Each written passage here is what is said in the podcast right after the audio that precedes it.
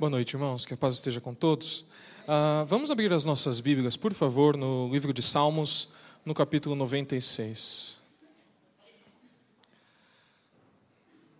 Cantai ao Senhor um cântico novo, cantai ao Senhor todos os moradores da terra. Cantai ao Senhor e bendizei o seu nome, anunciai a sua salvação de dia em dia.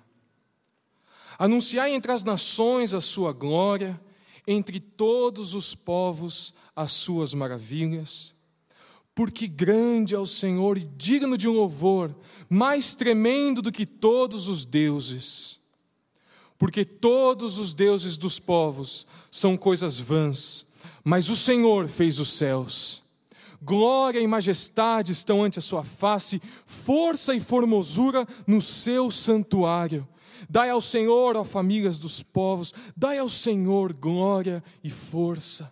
Dai ao Senhor a glória devida ao seu nome, trazei oferendas e entrai nos seus átrios.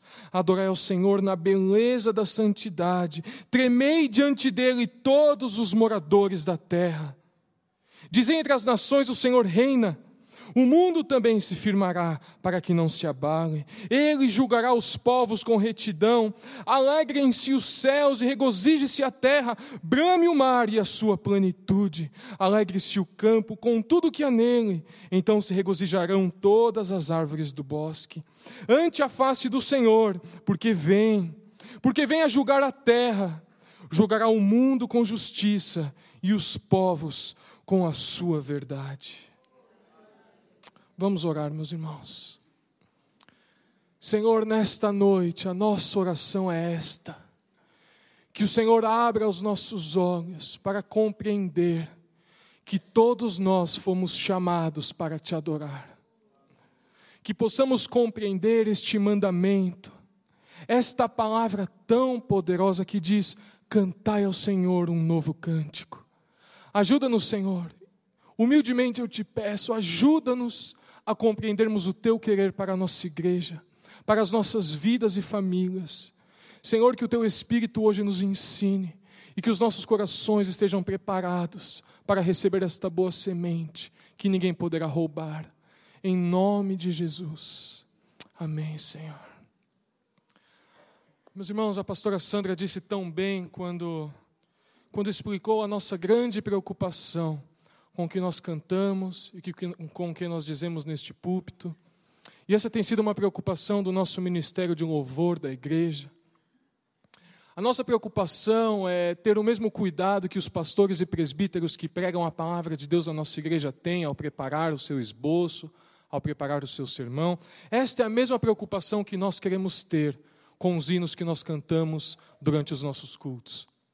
Você já deve ter percebido que o nosso filtro é um filtro bastante exigente.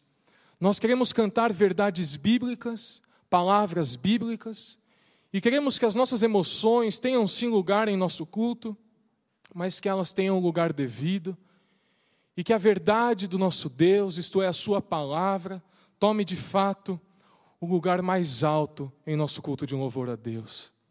E é por isso que já faz alguns anos eu tenho insistido e dividido com o Ministério de Louvor da nossa igreja, com alguns irmãos do Ministério Prático também, o livro que nos guia em todo este trabalho e os textos bíblicos que nos servem de parâmetro para a escolha do nosso repertório, para o que comentamos, para o que conversamos, para o que pensamos em relação à música na igreja. E hoje, rapidamente, eu gostaria de dividir com você tudo que Deus tem separado e reservado para nós e que nós cremos piamente que é o seu plano para a nossa igreja e para o nosso ministério. E quando nós pensamos neste livro, neste texto que nos guia enquanto ah, aqueles que procuram facilitar a adoração da igreja no planejamento de um culto, nós pensamos no livro de Apocalipse, no capítulo 4 e no capítulo 5, onde João descreve a adoração que acontece na sala do trono de Deus.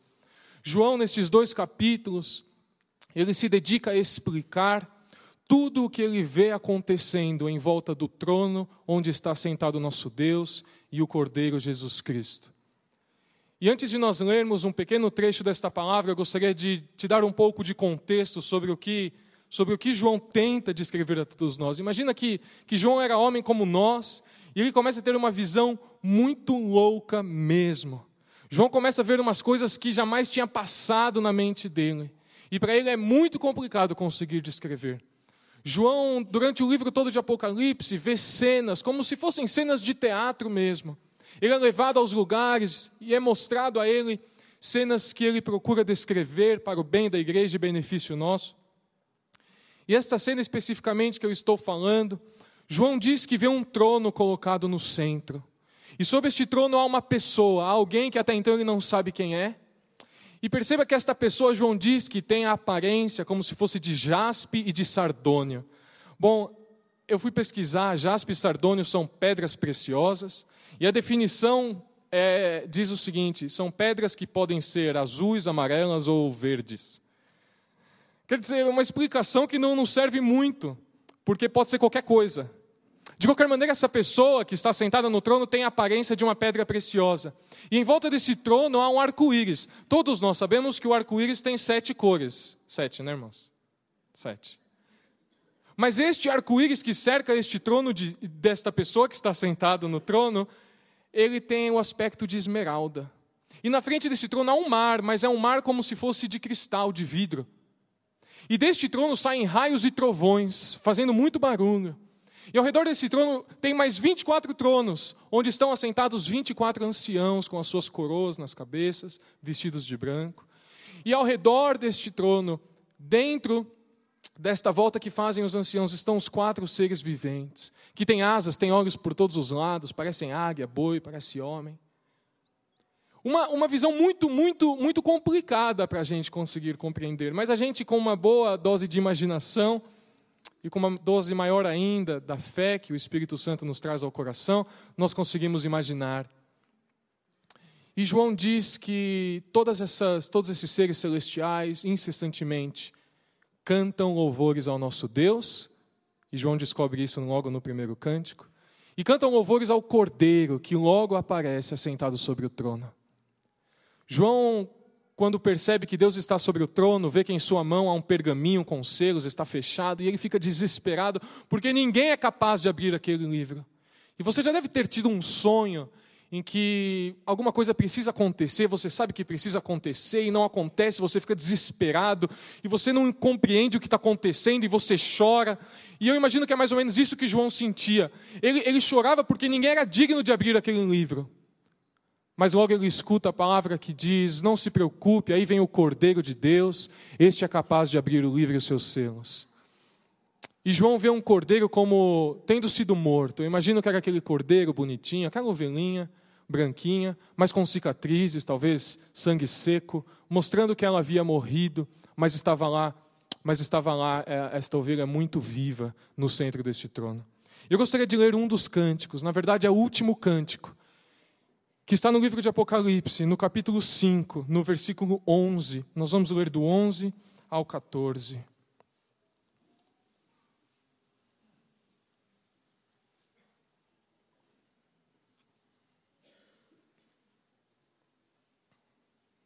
Apocalipse 5.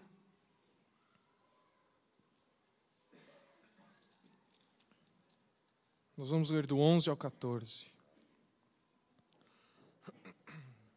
João diz assim: E eu olhei, e eu ouvi a voz de muitos anjos ao redor do trono, e dos animais, e dos anciãos, e era o número deles milhões de milhões e milhares de milhares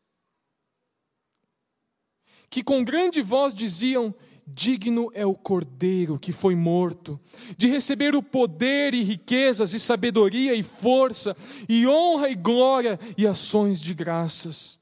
E ouvi toda a criatura que está no céu e na terra, e debaixo da terra e que está no mar e a todas as coisas que neles há dizer, ao que está sentado sobre o trono e ao Cordeiro, sejam dadas ações de graças, e honra, e glória, e poder para todos sempre. E os quatro animais diziam Amém, e os vinte e quatro anciãos prostraram-se e adoraram ao que vive para todos sempre. Esta é a cena, meus irmãos, do culto que nesta hora está acontecendo no céu. E este é o nosso modelo, este é o nosso modelo de adoração, este é o nosso modelo de culto. É esta, é esta imagem que nós queremos reproduzir aos domingos, às quartas, às sextas-feiras. Uma imagem e uma representação onde Deus está sentado em seu trono, no centro da sua igreja onde o mais importante, onde o nome mais relevante é o nome de Jesus Cristo, nosso Senhor. Quando nós nos reunimos como igreja, meus irmãos, nós precisamos ter esta certeza de que o nosso Deus, Ele está sentado em seu trono, e todos nós, junto com os anciãos, juntos com os seres viventes, nós fomos também vistos por João naquele dia, e nós estamos ao redor deste trono olhando para Deus, pensando em Deus, como nós cantamos hoje, procurando agradá-lo, louvá-lo e exaltá-lo de todo o coração. Se nós, meus irmãos, compreendermos isso, nós vamos perceber que a motivação do nosso coração para vir a um culto ela pode sim ser bastante diferente. O comprometimento que nós teremos em estar aqui, porque Deus estará no centro, com certeza será muito maior. Os nossos atrasos aos cultos serão menores, as nossas faltas serão cada vez mais escassas, porque nós sabemos que quando nos reunimos com os nossos irmãos, nós nos reunimos ao redor do trono do nosso Deus Todo-Poderoso. Durante todo o livro, uh, durante todo o capítulo 4 e 5 do livro de Apocalipse, nós vemos diversos cânticos, alguns direcionados especialmente ao nosso Deus, outros direcionados ao Cordeiro que está sentado. E nós lemos aqui um deles que canta louvores tanto ao Cordeiro quanto a Deus. Eu quero te dizer que durante todo este sermão, eu usarei a palavra Jesus Cristo, usarei o nome de Jesus, o nome de Deus. E nós somos uma igreja que crê plenamente na trindade do nosso Santo Deus. Então não se confunda, não faça diferenças. Jesus Cristo, Deus e o Espírito Santo são todos Deus, todos dignos da nossa adoração e todos estão no centro deste culto. Amém, queridos? Se há uma, um atributo que todos louvam a Deus na sala do trono, é por sua santidade. Em 15 segundos você consegue pensar em apenas em ao, ao, menos um hino em que nós cantamos a santidade de Deus, não é verdade? Nós dizemos santo, santo, santo. Diversos deles. E eu quero te dizer que a definição de uma pessoa santa é uma pessoa distinta, é uma pessoa separada, uma pessoa única de uma classe. Quando nós dizemos a Deus, Senhor, tu és santo, nós estamos dizendo a Ele, meus irmãos, Senhor, não há ninguém como tu és. Tu és único, não há ninguém que se compara a ti. Mas uma definição ainda mais incrível da santidade é que é uma pessoa santa, algo santo, é algo completo em todos os seus atributos.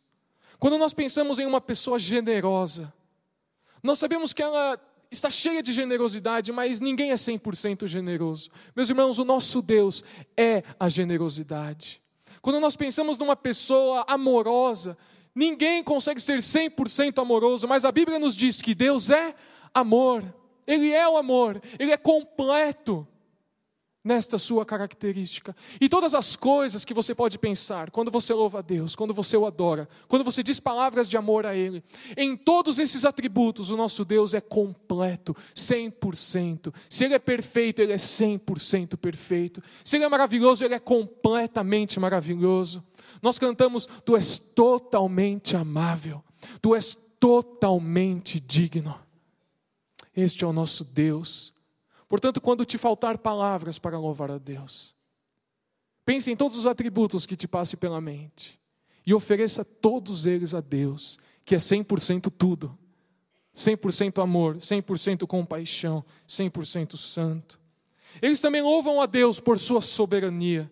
E quando nós pensamos em soberania, nós podemos pensar logo uh, em um país. E quando nós pensamos no Brasil, nós podemos dizer que nós temos uma nação que é soberana. Isso significa, meus irmãos, que as nossas fronteiras são sagradas e garantidas pela nossa Constituição. Nós temos um exército que defende as nossas fronteiras, e ninguém pode entrar no Brasil como entra em qualquer outro lugar. Se você quiser entrar no Brasil, normalmente você precisa de uma autorização. Se você quiser voar no nosso espaço aéreo, você vai precisar de uma autorização. Não há como os argentinos nos invadirem. Amém, irmãos? Eu creio, Senhor. E isto é uma nação soberana. E quando nós pensamos na soberania de Deus, meus irmãos, não há limites, não há limites para quão soberano Deus é. Ele é soberano sobre toda a terra, sobre todos os céus. Ele é soberano na nossa vida. Ele é soberano em todos os países, em todas as galáxias. Ele é o Criador de todas as coisas. Quando te faltar palavras para louvar a Deus, louve-o porque Ele é soberano. E meus irmãos, o salmista diz: O que é a minha vida para que o Senhor se importe com ela? O Senhor, que é o Criador de todas as coisas, está sentado em seu mais alto trono. O que sou eu para que o Senhor se pense, para que o Senhor pense em mim? E meus irmãos, nós podemos saber que se Ele é soberano sobre tudo, Ele é soberano sobre as nossas vidas, sobre os nossos planos, sobre as nossas famílias e tudo que você puder pensar. Eles também louvam a Deus por sua eternidade. E quando nós pensamos em eterno, normalmente nós pensamos que é algo que não tem fim.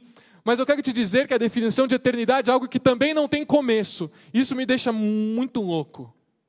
Porque pensar em algo que não tem começo, a gente começa a pensar e a gente desiste. E quando eu era mais novo, isso era uma dificuldade imensa para mim. E continua sendo, eu imagino que para você também. Vamos pensar, bom, Deus, ele não nasceu, certo, irmãos? Deus não teve começo, isso é legal. E, mas o que, que vem antes? Não, não tem antes. Mas não tem mãe? Não, não tem. E nasce, não, não nasceu. Deus sempre existiu. Mas sempre como? Sempre. Perceba como a gente não compreende isso. E Deus fala, não, mas. E também é eterno, não morre. Não, mas nunca, nunca. E nós vamos viver a eternidade com Deus, legal. E daí vai passar vai, 100 anos, e depois? Continua. Você fala, tá bom, mas daí depois? Não, não, não acaba. Né? Não dá, né? É difícil compreender isso. E você sabe que uma das vezes, as vezes em que nós nos consolamos com esse pensamento é quando nós estamos aqui reunidos em adoração a Deus e o Espírito Santo de Deus está movendo nos corações e nós temos o que a palavra de Deus diz, a testificação de que nós somos filhos de Deus, e o Espírito Santo nos diz: você vai passar a eternidade comigo. E é daí que a gente desiste de tentar entender humanamente o que significa não ter começo, o que significa não ter fim, e nós passamos a louvá-lo por sua eternidade. Eles também louvam a Deus por sua dignidade. E ser digno significa ter mérito, ser merecedor, ter valor e se há um Deus que merece ser louvado, este é o nosso Deus. Nós cantamos o cântico que diz: Senhor meu Deus, quando eu maravilhado, quando eu fico a pensar nas obras das tuas mãos, quando eu vejo o céu azul de estrelas pontilhadas, eu vejo o teu poder mostrando a criação. E, e não há como, não há como eu não dizer, então a minha alma canta-te, Senhor, quão grande és tu. Porque tu és merecedor, porque o que o Senhor fez não foi pouca coisa, o que o Senhor é não é pequeno, e eu mal posso compreender, como diz Paulo, eu mal posso entender a grandeza do meu Deus, e Ele é digno, merecedor da adoração da sua igreja. E eles louvam a Cristo, meus irmãos, na sala do trono, por sua grande obra redentora. Eles dizem: Digno é o cordeiro que foi morto, e com o seu sangue comprou para Deus povos de toda tribo, língua e nação, e para Deus os fez sacerdotes. A obra do cordeiro, a obra do cordeiro precisa sempre estar em nossos lábios.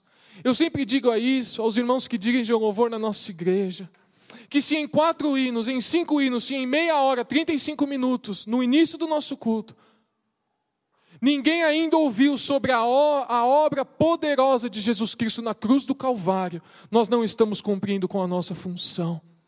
Porque a obra de Jesus Cristo naquela cruz e o derramamento do seu sangue para, para a redenção dos nossos pecados precisa sempre, sempre estar nos lábios da sua igreja.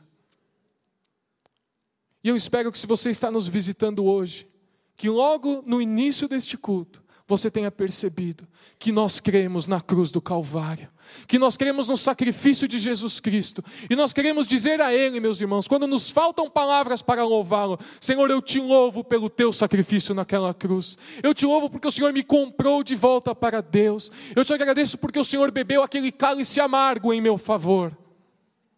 A obra redentora de Cristo está presente no livro de Apocalipse, na adoração na sala do trono, e deve estar presente em sua igreja.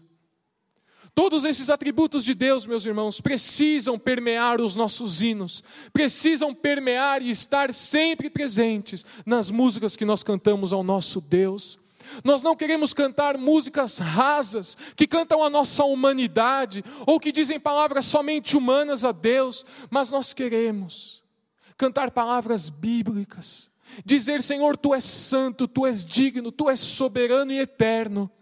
E nós te louvamos pela tua obra poderosa, Jesus Cristo, naquela cruz. Você já pode ter percebido que muitos hinos nós escolhemos não cantar em nossa igreja. Eu quero convidar você, sempre que você pensar em um cântico que nós deveríamos estar cantando neste púlpito, que você o analise e que você faça um comparativo do que a letra deste cântico diz e do que os atributos bíblicos na sala do trono dizem acerca do nosso Deus. Nós cantamos que nós somos chamados a adorar e que o nome dele nós erguemos sobre toda a terra. E nós dizemos força e glória e honra e poder. Esta é a palavra de Deus cantada nos lábios da sua igreja. Esses são os sacrifícios de louvor que confessam o nome do nosso Senhor Jesus Cristo. E é este cântico, este tipo de cântico que nós queremos cantar, meus irmãos. Você sabe que a mente secular, a mente que não teve um encontro com o poder de Deus, ela tende a se incomodar muito com esta verdade. Porque nós vivemos em um mundo em que a humanidade pensa: bom, eu sou o centro de todas as coisas. Eu sou o centro de tudo e tudo deve ser conforme a minha vontade. Meus irmãos, nós percebemos que no centro do nosso culto só há um trono e só há alguém sentado neste trono, e este é o nosso Senhor Deus Todo-Poderoso. Quando nós nos reunimos, todos os nossos olhos estão voltados à Sua pessoa bendita. Mas a mente secular, ela vive para si, e ela vive para a sua alegria, a sua felicidade. Perceba que as músicas que hoje influenciam os nossos jovens são músicas que dizem: seja quem você quer ser, faça o que você quer fazer, não importa nada, importa a sua alegria, importa a sua felicidade, vá em busca do que você quer fazer, porque na realidade você é o centro de todas as coisas. Agora, a mente cristã e a mente que nasceu de novo, ela tem a convicção de que na realidade o centro de todas as coisas é o nosso Deus e a Sua vontade é a vontade que nós precisamos perseguir.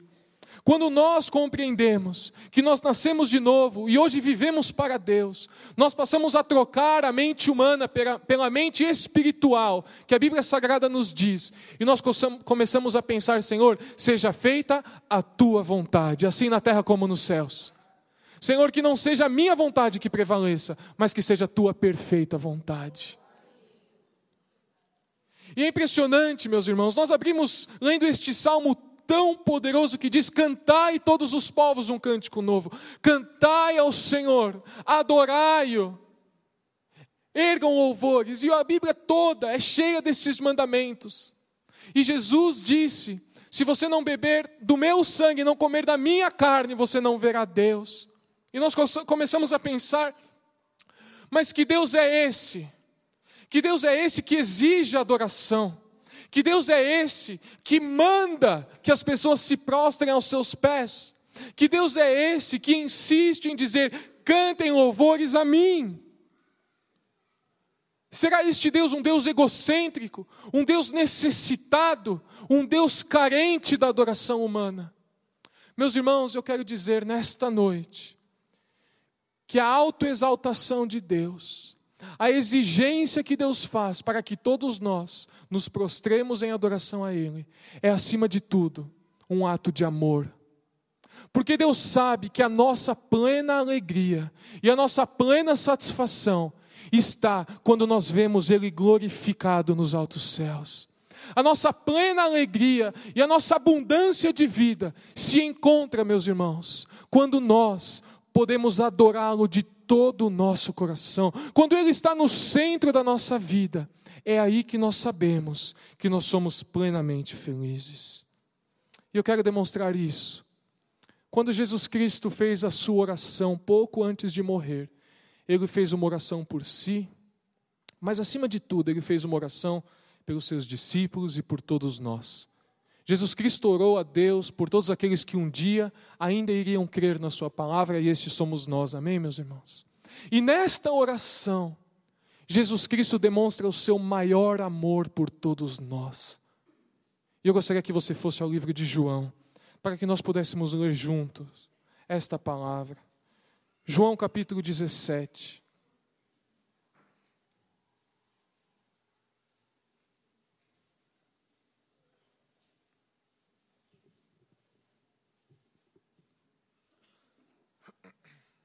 Nós vamos ler o versículo 1, em seguida o 4 e o 5, e em seguida o 24, meus irmãos.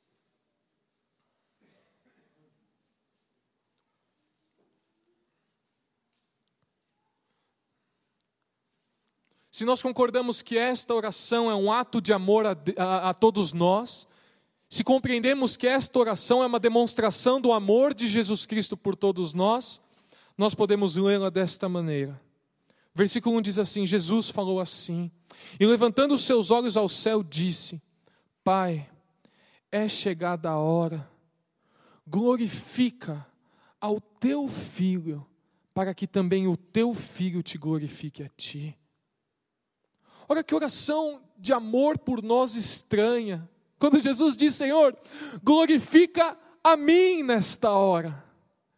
Me glorifica, Senhor, por amor dos teus filhos. Perceba o versículo 4, meus irmãos.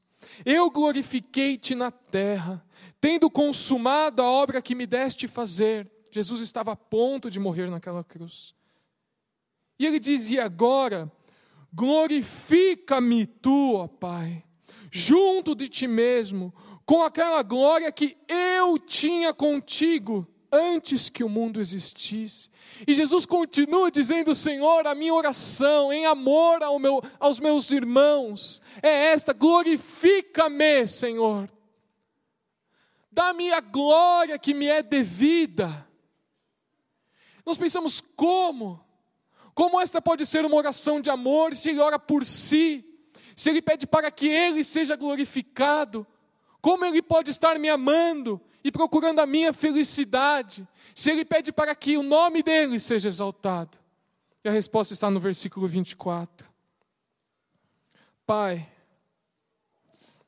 aqueles que me deste, eu quero que onde eu estiver, também eles estejam comigo, para que eles vejam a minha glória que me deste, porque tu me has amado antes da criação do mundo. Jesus Cristo diz: Senhor, a minha oração é que eles vejam a minha glória e encontrem então a plena satisfação das suas almas e corações. Meus irmãos, Deus sabe que a única maneira de nós sermos plenamente satisfeitos, o único modo de sermos completamente felizes, é quando nós temos Jesus Cristo glorificado em seu trono no centro das nossas vidas. Eu quero te dar um exemplo para que você compreenda isso. Eu tenho certeza, minhas irmãs, que todos os maridos que estão aqui levam flores constantemente para você, não é verdade? Amém, Senhor. Na fé, irmã, crê. Ah, eu creio, Senhor. E o marido, ele sai do emprego, ele vai, compra as suas rosas, que não são baratas, né, irmãos? Elas não sabem, mas não são baratas. E ele chega em casa e ele toca a campainha. O estranho é tocar a campainha da própria casa, né? Mas ele toca para fazer uma surpresa. Ele toca, a esposa vem, chega um pouco mais cedo do trabalho em casa. E ela abre a porta e ele está com um buquê de rosas. E você sabe que pode ter até dado um pouco de trabalho para ir comprar as flores, para pegar a floricultura aberta, não sei. Mas ele chega em casa e ele oferece as flores à esposa. E naquela hora ele vê por que, afinal de contas, ele se casou com ela. Ele percebe naquele rosto angelical um sorriso, um brilho no olhar e quando ele entrega aquelas rosas, ele percebe o quanto ela ficou feliz. E ao ver tudo aquilo, ele fala: Ah, aí está a minha satisfação. Essa é a minha alegria. É ver o sorriso no rosto dela. É ver ela colocada no lugar mais importante dessa casa. É ver a minha esposa recebendo o que ela merece receber. Essa é a minha satisfação. Meus irmãos, a mesma coisa é com o nosso Deus. Quando nós percebemos o quão belo Ele é e o quão poderoso o nosso Deus é, nós podemos dizer: Ah, como eu estou satisfeito em ver o nome de Jesus Cristo exaltado sobre todas as coisas. Eu imagino que você que já tem filhos, o meu está a caminho, você pode ter a sua maior alegria quando o seu filho fica extremamente feliz.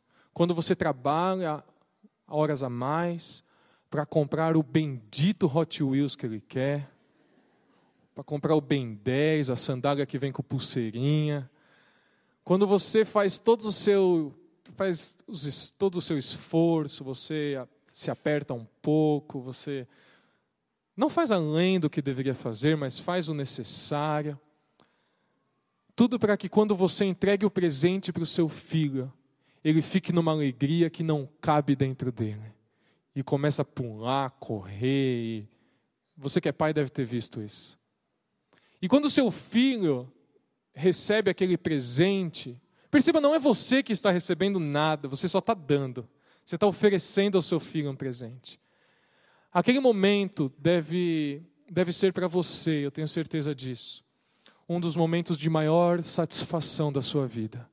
Quando você vê a alegria que o seu filho está sentindo por receber o que você tem a oferecer a ele. Meus irmãos, assim é com o nosso Deus. Quando nós, do Ministério de Louvor dessa igreja, terminamos um período de louvor e adoração a Deus e percebemos todas as mãos levantadas em adoração, os olhos fechados, pessoas chorando, em louvor e adoração a Jesus Cristo, nós dizemos: aí está a nossa satisfação. Deus está sendo exaltado, este é um culto ideal, é para isso que nós trabalhamos, é para isso que nós acordamos cedo, para que ninguém olhe para nós, mas para que todos olhem para Jesus Cristo. Se nós compreendemos, meus irmãos, que a maneira que nós temos de glorificar a Deus é através desta satisfação, a nossa vida toda é transformada. Se nós podemos compreender que o plano de Deus para a nossa vida é que a gente seja feliz nele, todas as coisas caem no lugar certo. Nós deixamos de ser o centro de todas as coisas, mas a nossa alegria é a maior de todas. Bem disse Jesus Cristo que aquele que procurar ganhar a sua própria vida, ele iria perdê-la.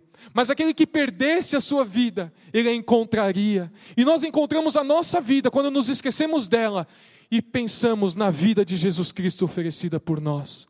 Quando nós olhamos para o nosso Deus e por um momento nos esquecemos um pouco de nós, nós encontramos ali a plena satisfação, a vida abundante que a Bíblia nos promete. E se isso é verdade, meus irmãos, que nós encontramos a nossa maior satisfação quando Deus é glorificado, isso significa que a nossa satisfação deixa de ser uma opção. A busca da nossa alegria e da nossa satisfação em Deus, ela já não é mais uma opção, ela é uma obrigação, é um mandamento bíblico. Nós abrimos este, este sermão lendo o salmo, dizendo: Cantai, ó povos, glorificai e exaltai a Deus.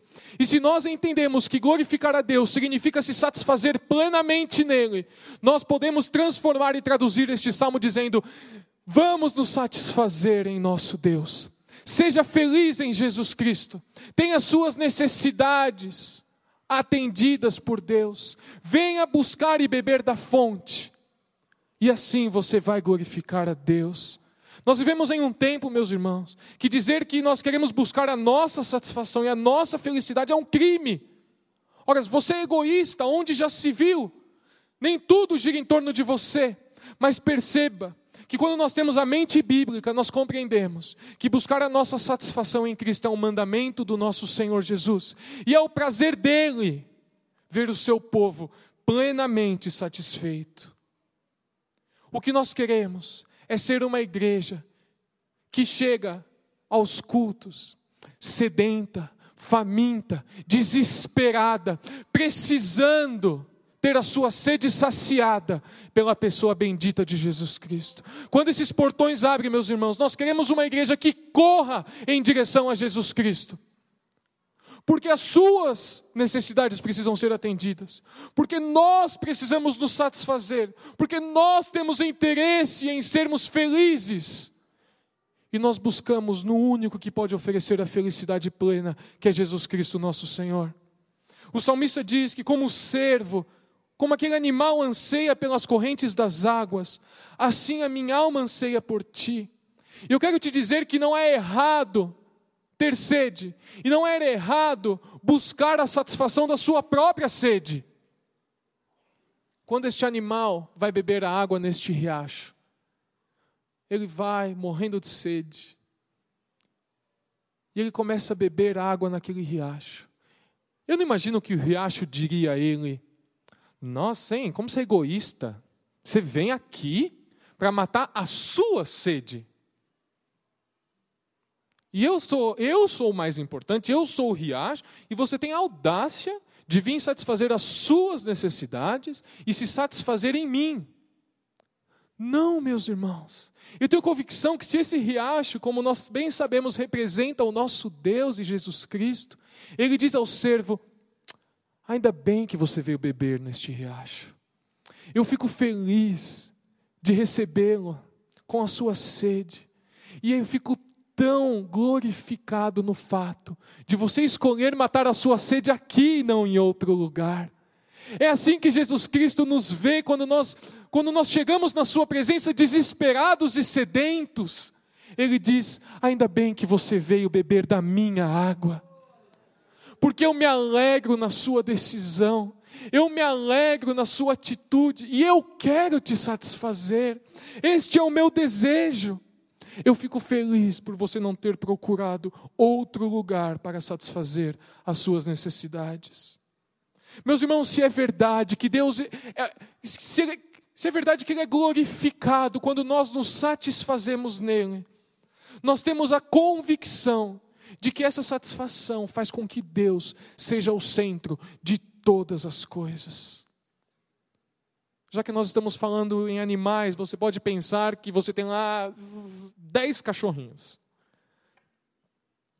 Bom, você é meio louco para começar. Mas, sei lá, tem um monte de cachorrinho. E eles estão morrendo de sede. Morrendo de sede. E eles vêm na sua perna e estão desesperados. E você enche uma vasilha grande de água redonda, enche de algo e você coloca lá. Todos os cachorrinhos saem desesperados. E vão, vão, vão correndo e um sobre o outro e todos bebem, bebem, bebem, bebem, bebem, bebem. Meus irmãos, nós não podemos dizer, puxa, quão egoísta esses, esses cachorrinhos são, querendo matar a sua sede e se satisfazer nesta vasilha de água. Mas se nós percebermos essa cena, nós vamos ter a convicção de que o centro de todas as coisas continua sendo a vasilha cheia de água. Todos os cachorrinhos estão bebendo desta água, mas ela é ainda o mais importante. Assim é com o nosso Deus no nosso culto. Todos nós estamos sedentos e correndo em direção ao trono, mas se há algo que está no centro de todas as coisas, ainda é o trono do nosso Deus. Eu proponho um desafio a todos os maridos de chegar em casa com essas mesmas rosas. Não vai cutucar, irmã, tá vendo? Sabe? Não faça isso. Tocar a campainha, mostrar para ela suas rosas, e ela vai falar assim: Por que, que você está me dando essas rosas? Né, irmã? Ela vai perguntar: O que, que foi? O que, que você fez? E daí você, você poderia virar para ela e falar assim: ah, é minha obrigação, sou seu marido, né? Marido faz isso. Até as rosas vão murchar, né, irmãs? Se dá uma resposta dessa, é, né?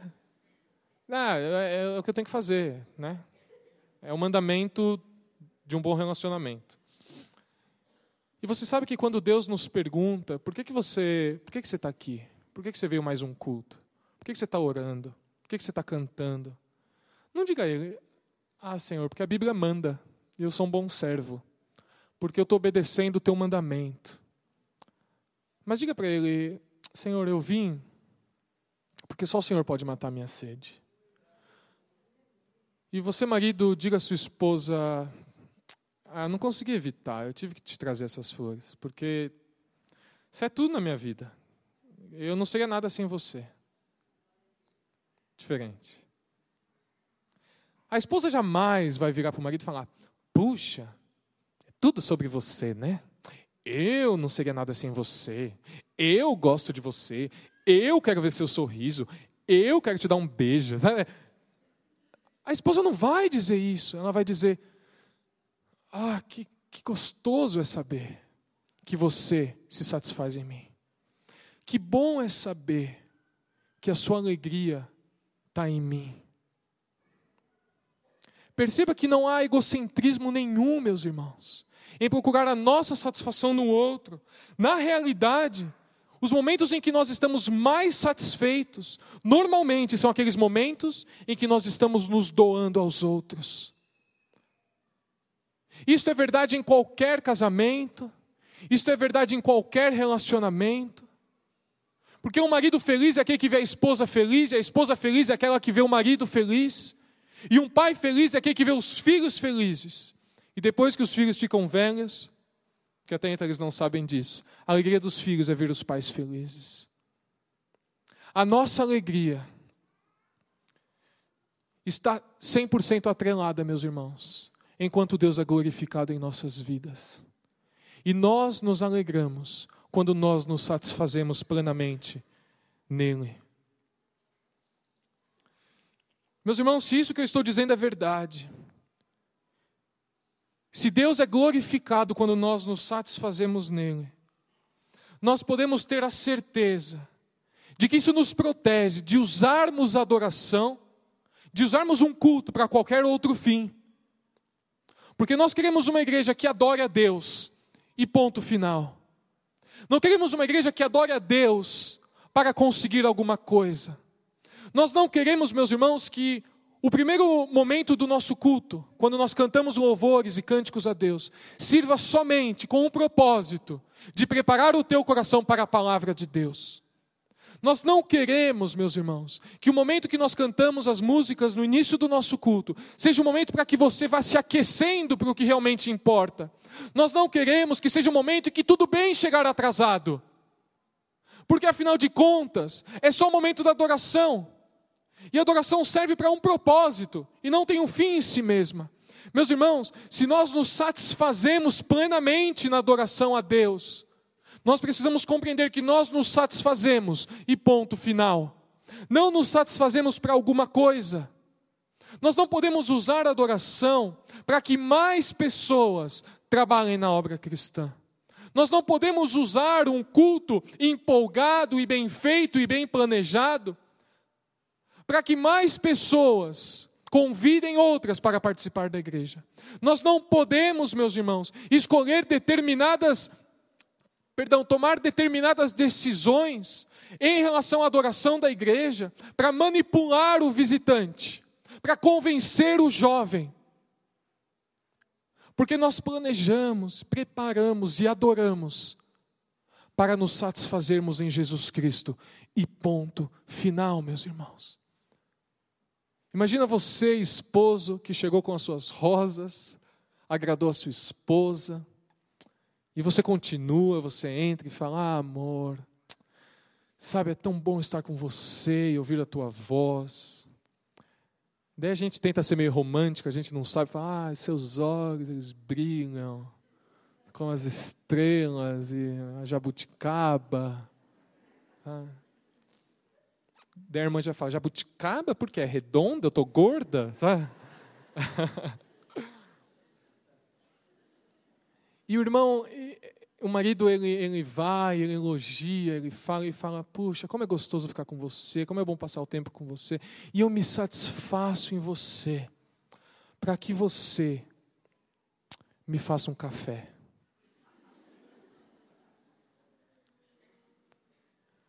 não há dúvidas que a esposa vai dizer: Bom, eu estou achando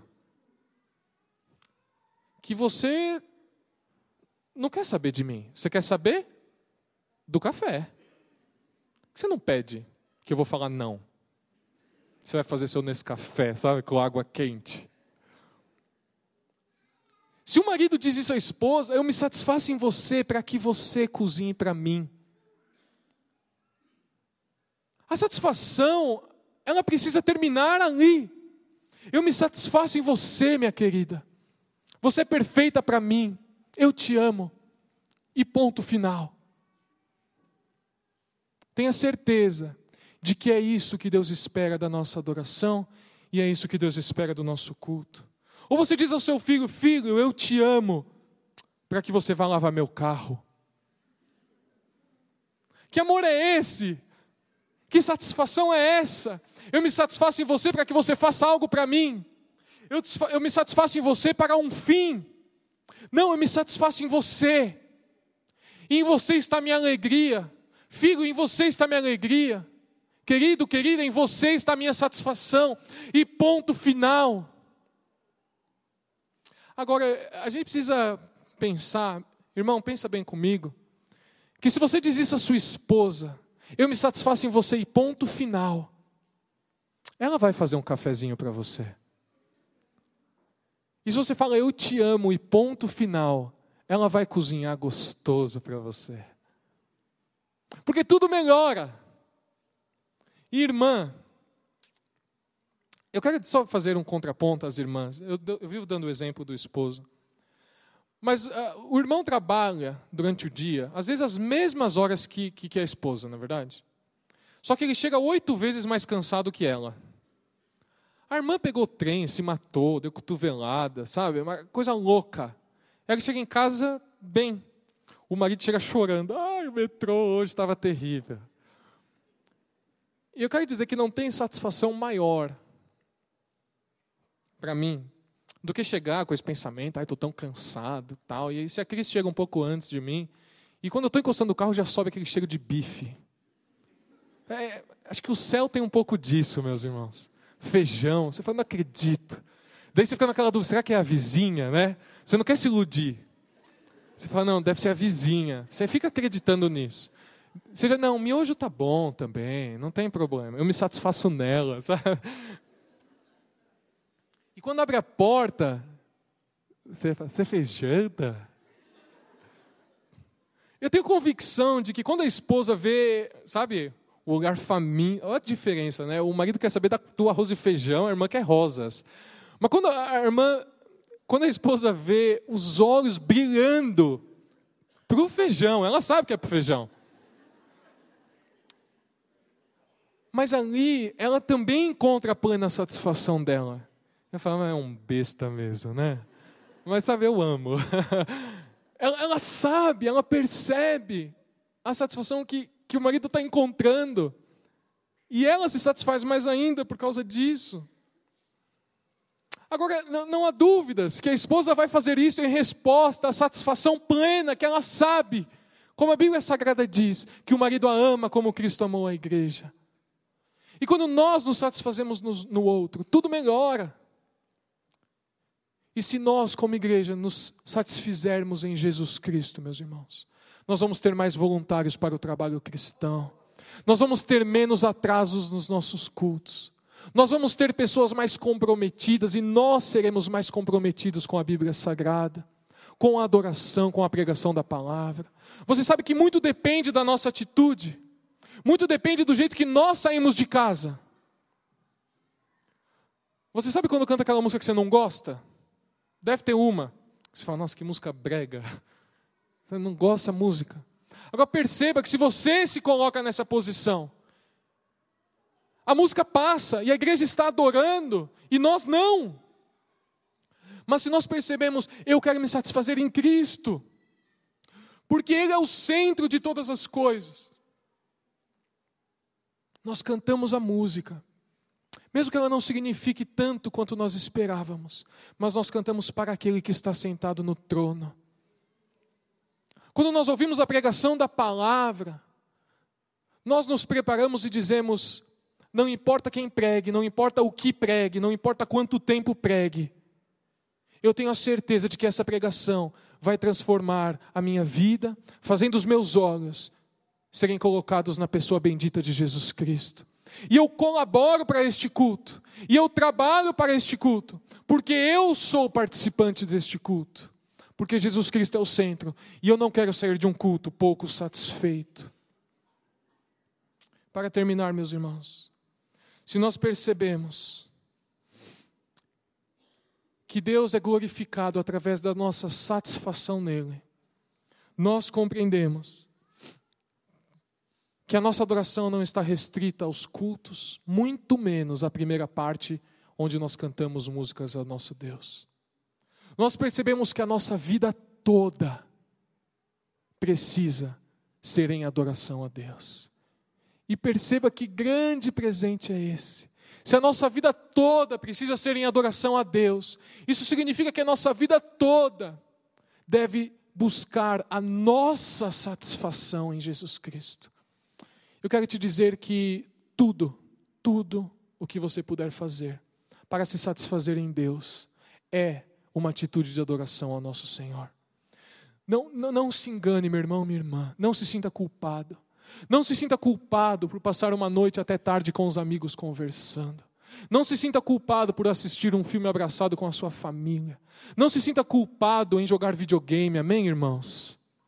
Você fala para sua esposa: Estou adorando a Deus. Estou me satisfazendo em Deus. O que eu quero dizer com isso é que Deus nos deu prazeres nesta vida. Tenha certeza disso. Tenha convicção de que os grandes prazeres que você tem na sua vida hoje, muito possivelmente foram prazeres, se não pecaminosos, claro, criados por Deus. E uma tarde, meus irmãos, dedicada à leitura de um livro que você goste.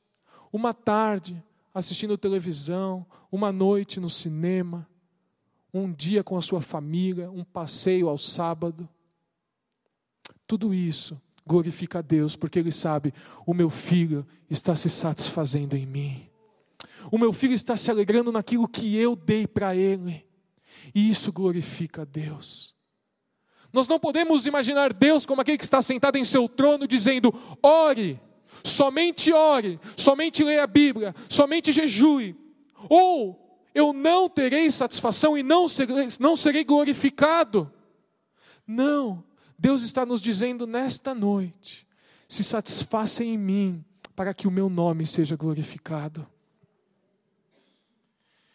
E há um momento ainda maior, meus irmãos, quando a glória de Deus é demonstrada através das nossas vidas e da nossa satisfação é quando nós ouvimos os pastores, dia após dia, mencionar o nome daqueles que estão sofrendo na nossa igreja. Aqueles que estão doentes, aqueles que estão necessitados. E nós percebemos que estas pessoas em grande dificuldade continuam participando dos nossos cultos, continuam cantando louvores a Deus, continuam erguendo as suas mãos e se satisfazendo em Jesus Cristo. Porque, meus irmãos, nós podemos pensar como Paulo pensou: o meu viver é Cristo. E tudo, tudo na minha vida eu transformo em adoração para glorificar o nome de Deus. Apesar das minhas dificuldades, apesar dos meus sofrimentos, eu me satisfaço em Jesus Cristo. E o mundo se pergunta, com a sua mente que não compreende isso, como, como você pode se satisfazer em Jesus Cristo se a sua vida está caindo aos pedaços? E você fala, eu bebo da fonte que não me deixa ter sede. E é por isso que, apesar de todas essas coisas, eu continuo me satisfazendo em Jesus Cristo. E nós sabemos que é interesse dele, meus irmãos, que nós continuemos nesta caminhada de satisfação, de busca da nossa alegria em Jesus Cristo. Quando Jesus perguntou aos seus discípulos: E vocês não vão procurar a alegria de vocês em outra coisa? E vocês não vão procurar a satisfação de vocês no mundo? E vocês não vão procurar aquilo que faz vocês felizes em outras coisas? Pedro disse a Jesus: Senhor, para onde eu poderei ir? Para onde eu vou se só o Senhor tem as palavras de vida eterna? Para onde eu vou tentar a satisfação se só o Senhor pode me satisfazer? Para onde, Senhor? Para onde nós iremos, meus irmãos, se só Ele é capaz de nos satisfazer? Paulo diz: quer comais, quer bebais, ou qualquer outra coisa, façam tudo para a glória de Deus. Meus irmãos, que a nossa caminhada cristã, que a nossa jornada rumo à eternidade, não seja uma jornada tão dolorosa, mas que nós possamos encontrar a nossa plena satisfação na pessoa bendita do nosso Senhor Jesus Cristo. Que Ele nos conceda essa graça que Ele nos ajude, meus irmãos, a compreender que não há nada que possa nos fazer feliz, senão a Sua vontade, perfeita e agradável, sendo realizada em nossas vidas. Vamos fechar os nossos olhos, vamos orar, vamos fazer esta oração. Mas antes de orar, eu gostaria que você, com seu semblante curvado,